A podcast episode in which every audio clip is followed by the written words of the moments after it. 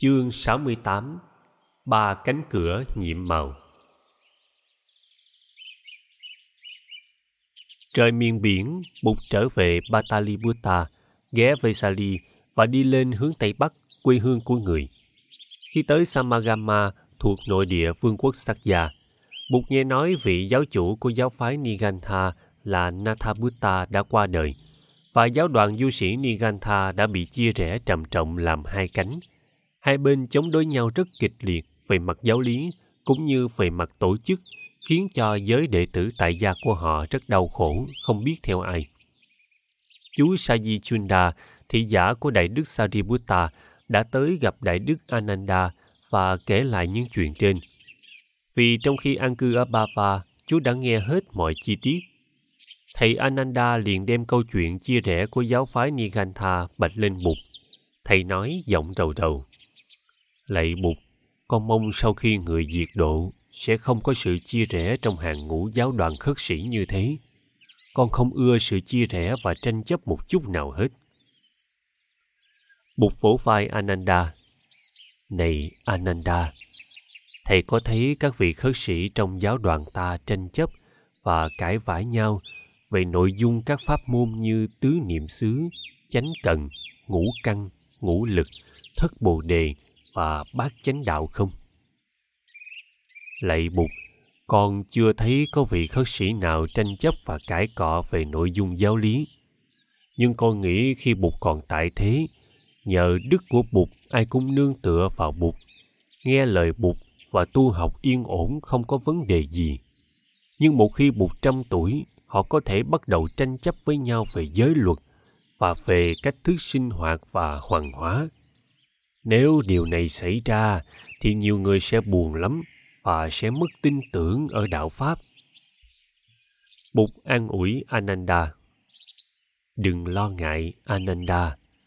Chừng nào mà có sự tranh chấp và cãi cọ trong giáo đoàn về nội dung giáo lý, về các pháp môn tu tập như tứ niệm xứ, tứ chánh cần, ngũ căn, ngũ lực, thất bồ đề, bát chánh đạo, thì lúc đó ta mới nên e ngại. Còn những tranh chấp về tổ chức, về giới luật và về lề thói sinh hoạt tuy có thể xảy ra, nhưng cũng không đáng ngại lắm đâu. Tuy được bục trấn an, đại đức ananda vẫn không tươi tỉnh lắm. Thầy mới nghe tin là tại vesali đại đức sunakhata ngày xưa từng làm thị giả cho bục nay đã rời bỏ giáo đoàn khất sĩ vì những bất mãn riêng tư thầy ấy đã bắt đầu tổ chức những cuộc diễn giảng chống lại bục và giáo đoàn Đi tới đâu, Sunakhata cũng nói, Sa môn Gotama cũng chỉ là người thường thôi, không có gì đặc biệt hơn ai. Và giáo pháp của Sa môn Gotama chỉ đem tới sự giải thoát cá nhân, chẳng có ích lợi gì cho xã hội. Sunakhata đã bắt đầu gây hoang mang trong quần chúng. Điều này chính Đại Đức Sariputta cũng đã biết. Đại Đức còn biết rằng mầm chia rẽ đã manh nha trong giáo đoàn ở thủ đô Rajagaha một nhóm các vị khất sĩ tại Rajagaha, trong đó có Đại Đức Devadatta, đang âm thầm tổ chức một giáo đoàn khất sĩ độc lập với giáo đoàn của Bụt. Cộng tác với thầy Devadatta, có nhiều thầy cũng thuộc hạng giỏi như các đại đức Kokalita, Kata Morakatissa, Khanda Devi Buddha và Samudadatta. Thầy Devadatta vốn là một trong những người đệ tử lớn, thông minh và tài giỏi nhất của Bụt. Chính sư huynh Sariputta đã từng khen ngợi Đại Đức Devadatta ngay giữa các đám đông vùng Rajagaha. Đã có lúc Đại Đức Sariputta tiếp xử với Đại Đức Devadatta như là một người bạn tri kỷ. Vậy mà không biết vì lý do nào Devadatta gần đây đã nảy ý ganh ghét ngay cả với Bụt. Thầy Ananda không biết là đã có ai trình lên Bụt các vụ này chưa. Riêng thầy thầy rất ái ngại phải nói để Bụt nghe những chuyện đau buồn như thế. Mùa mưa năm sau, Bụt lại về Savatthi và an cư tại vườn cấp cô độc. Đầu mùa an cư, người giảng kinh Pháp Ấn. Hôm đó tại giảng đường kỳ thọ, Bụt nói Có Pháp Ấn màu nhiệm, quý vị có biết không? Hôm nay tôi muốn nói cho quý vị nghe về Pháp ứng ấy. Quý vị hãy tháo bỏ mọi tri kiến để cho tâm hồn thanh tịnh thì mới nghe, hiểu và tiếp thị được.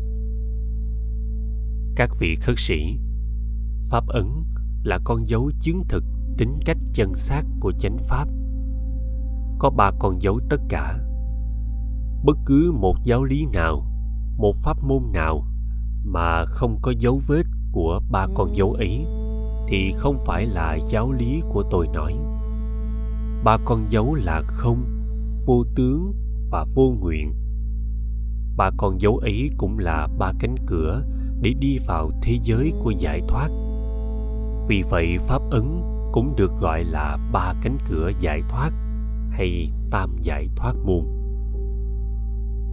Các vị khất sĩ, con dấu thứ nhất là không sunnata không ở đây có nghĩa là rỗng không không có tự ngã riêng biệt.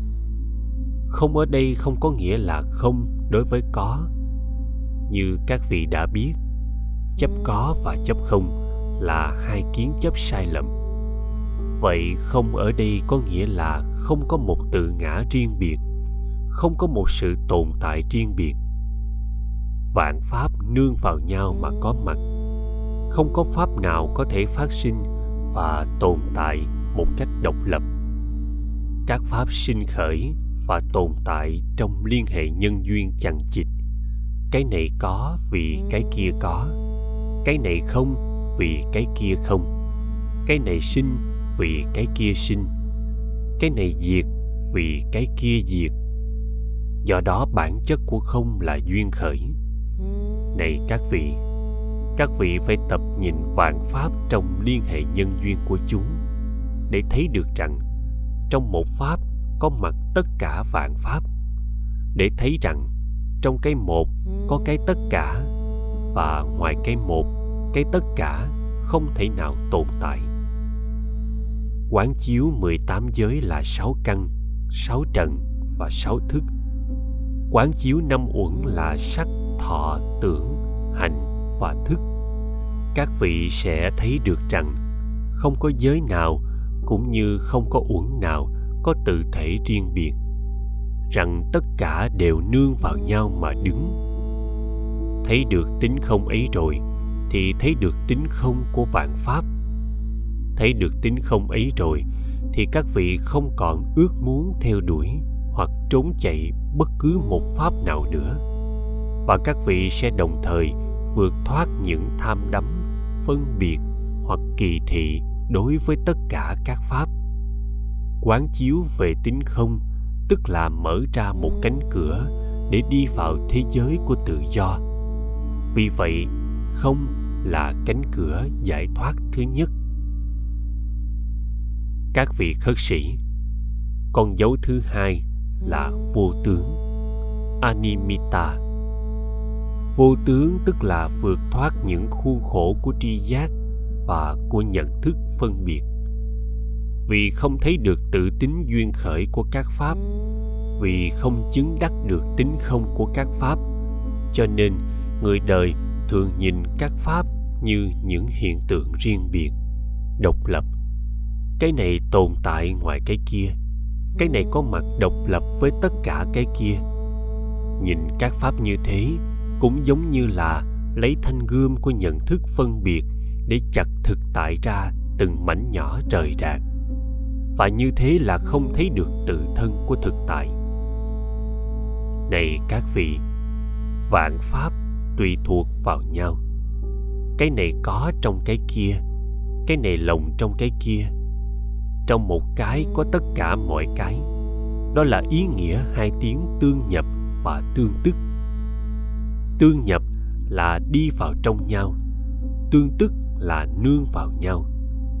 Cái này đi vào trong cái kia cái kia đi vào trong cái này. Cái này là cái kia cái kia là cái này. Quán chiếu như thế, các vị sẽ thấy rằng, tri giác của chúng ta đầy dẫy sai lầm. Con mắt của cảm giác không thấy được vạn hữu rõ ràng và chính xác bằng con mắt quán chiếu của trí tuệ. Có khi nhìn sợi dây, con mắt của cảm giác và của tri giác có thể nhận lầm là con trắng. Nhưng dưới con mắt của quán chiếu, tự thân của sợi dây được hiển lộ rõ ràng và hình bóng con trắng sẽ tự nhiên tiêu diệt. Các vị khất sĩ, các tướng trạng như có, không, sinh, diệt, một nhiều. Còn mất tới đi dơ sạch thêm bớt đều là những tướng trạng mà tri giác và nhận thức phân biệt, úp chụp vào thực tại. Đối với đệ nhất nghĩa đế thì tự thân thực tại không bị giam nhốt trong những phạm trù phân biệt đó, không bị khuôn khổ trong các tướng trạng đó của nhận thức phân biệt vì vậy cho nên, vạn pháp được gọi là vô tướng. Quán chiếu để làm tan rã những ý niệm có không, sinh, diệt, một, nhiều, còn, mất, tới, đi, dơ, sạch, thêm, bớt. Các vị sẽ đạt tới giải thoát. Vô tướng, vì vậy là cánh cửa màu nhiệm thứ hai mở ra để ta đi vào thế giới của tự do. Vô tướng là cánh cửa giải thoát thứ hai. Các vị khất sĩ, con dấu thứ ba là vô tác hay là vô nguyện? Abanithita vô nguyện là không đuổi theo bất cứ một cái gì. Tại sao thế? Thói thường người ta hay muốn trốn chạy khỏi một pháp để đuổi theo một pháp khác người đời ưa trốn chạy sự nghèo khổ để đuổi theo sự giàu sang. Người tu đạo ưa trốn chạy sinh tử để đuổi theo giải thoát. Nhưng nếu các pháp có mặt trong nhau, nếu các pháp là nhau, thì ta còn cần trốn chạy pháp nào và đuổi theo pháp nào? Trong sinh tử đã có niết bàn, trong niết bàn đã có sinh tử. Niết bàn và sinh tử không phải là hai thực thể riêng biệt. Vậy thì ruồng bỏ sinh tử để chạy theo niết bàn, tức là chưa chứng nhập được thể tính duyên sinh của vạn pháp, chưa chứng nhập tự tính không và vô tướng của vạn pháp. Quán chiếu vô nguyện là để chấm dứt ngay sự tìm cầu và theo đuổi. Giải thoát và giác ngộ không phải là những pháp có mặt ở ngoài ta. Chỉ cần mở mắt để chiêm nghiệm thì ta thấy được ta chính là bản thân của giải thoát và giác ngộ. Tất cả các pháp, tất cả chúng sinh đều có sẵn tự tính giác ngộ trọn đầy trong tự thân mình. Các vị đừng đi tìm tự tính ấy ở bên ngoài. Nếu biết xoay ánh sáng quán chiếu vào tự thân tự khắc các vị thực hiện được giác ngộ. Các vị khất sĩ, tất cả các pháp trong vũ trụ không pháp nào tồn tại độc lập ngoài nhận thức của các vị. Trong đó, kể cả niết bàn, trong đó kể cả giải thoát. Các vị không cần đi tìm cầu những thứ ấy ở đâu nữa. Các vị nên nhớ rằng, đối tượng nhận thức không tồn tại độc lập với nhận thức không đuổi theo một pháp nào, kể cả phạm thiên, niết bàn và giải thoát. Đó là ý nghĩa của vô nguyện. Các vị đã là cái các vị đang đi tìm. Vô nguyện, do đó là cánh cửa màu nhiệm thứ ba mở ra để ta đi vào thế giới của tự do. Vô nguyện là cánh cửa giải thoát thứ ba vậy các vị khất sĩ. Đó là giáo lý pháp ấn đó là pháp môn ba cánh cửa giải thoát. Tam giải thoát môn là pháp môn rất vi diệu, rất mầu nhiệm. Các vị nên hết lòng học hỏi và thực tập. Tu tập theo pháp này, chắc chắn quý vị sẽ đạt tới tri kiến thanh tịnh và thực hiện được giải thoát. Bụt nói xong kinh pháp ấn Đại đức Sariputta đứng dậy, đảnh lễ Bụt Đại chúng thấy thế, đều đứng dậy và lạy xuống để tạ ơn Thế Tôn Đại đức Sariputta tuyên bố với đại chúng là ngày hôm sau sẽ có một buổi trùng tuyên và học hỏi về kinh này. Đại Đức nói đây là một kinh thâm diệu vô cùng. Phải đem hết sinh mạng và tâm trí ra mà học hỏi và thực tập mới mong có thể hiểu được. Đại Đức Svatika thấy kinh này có liên hệ tới kinh không mà Bụt dạy năm ngoái. Bụt đã hướng dẫn các đệ tử của người từ những giáo lý đơn giản đến những giáo lý ngày càng huyền nhiệm. Thầy thấy các vị trưởng thượng như Mahakasapa, Sariputta, Punna, Mogalana, ai nấy đều tỏ vẻ sung sướng cực kỳ khi được nghe kinh này. Thầy nhớ năm ngoái khi Buộc giảng xong kinh không, thầy Sariputta cũng đã lên lạy bục và tất cả các vị trưởng thượng trong giáo đoàn cũng đã lên bắt chước Đại Đức Sariputta. Tên thầy trò thật rất thấm thiết. Chiều ngày hôm sau, các Đại Đức Yamelu và Tekula đến tìm mục ở tỉnh thất của người. Hai đại đức này đều xuất thân từ dòng dõi Bà La Môn, đó là hai anh em ruột. Họ nổi tiếng là lão thông văn chương, cú pháp và nhất là cổ ngữ.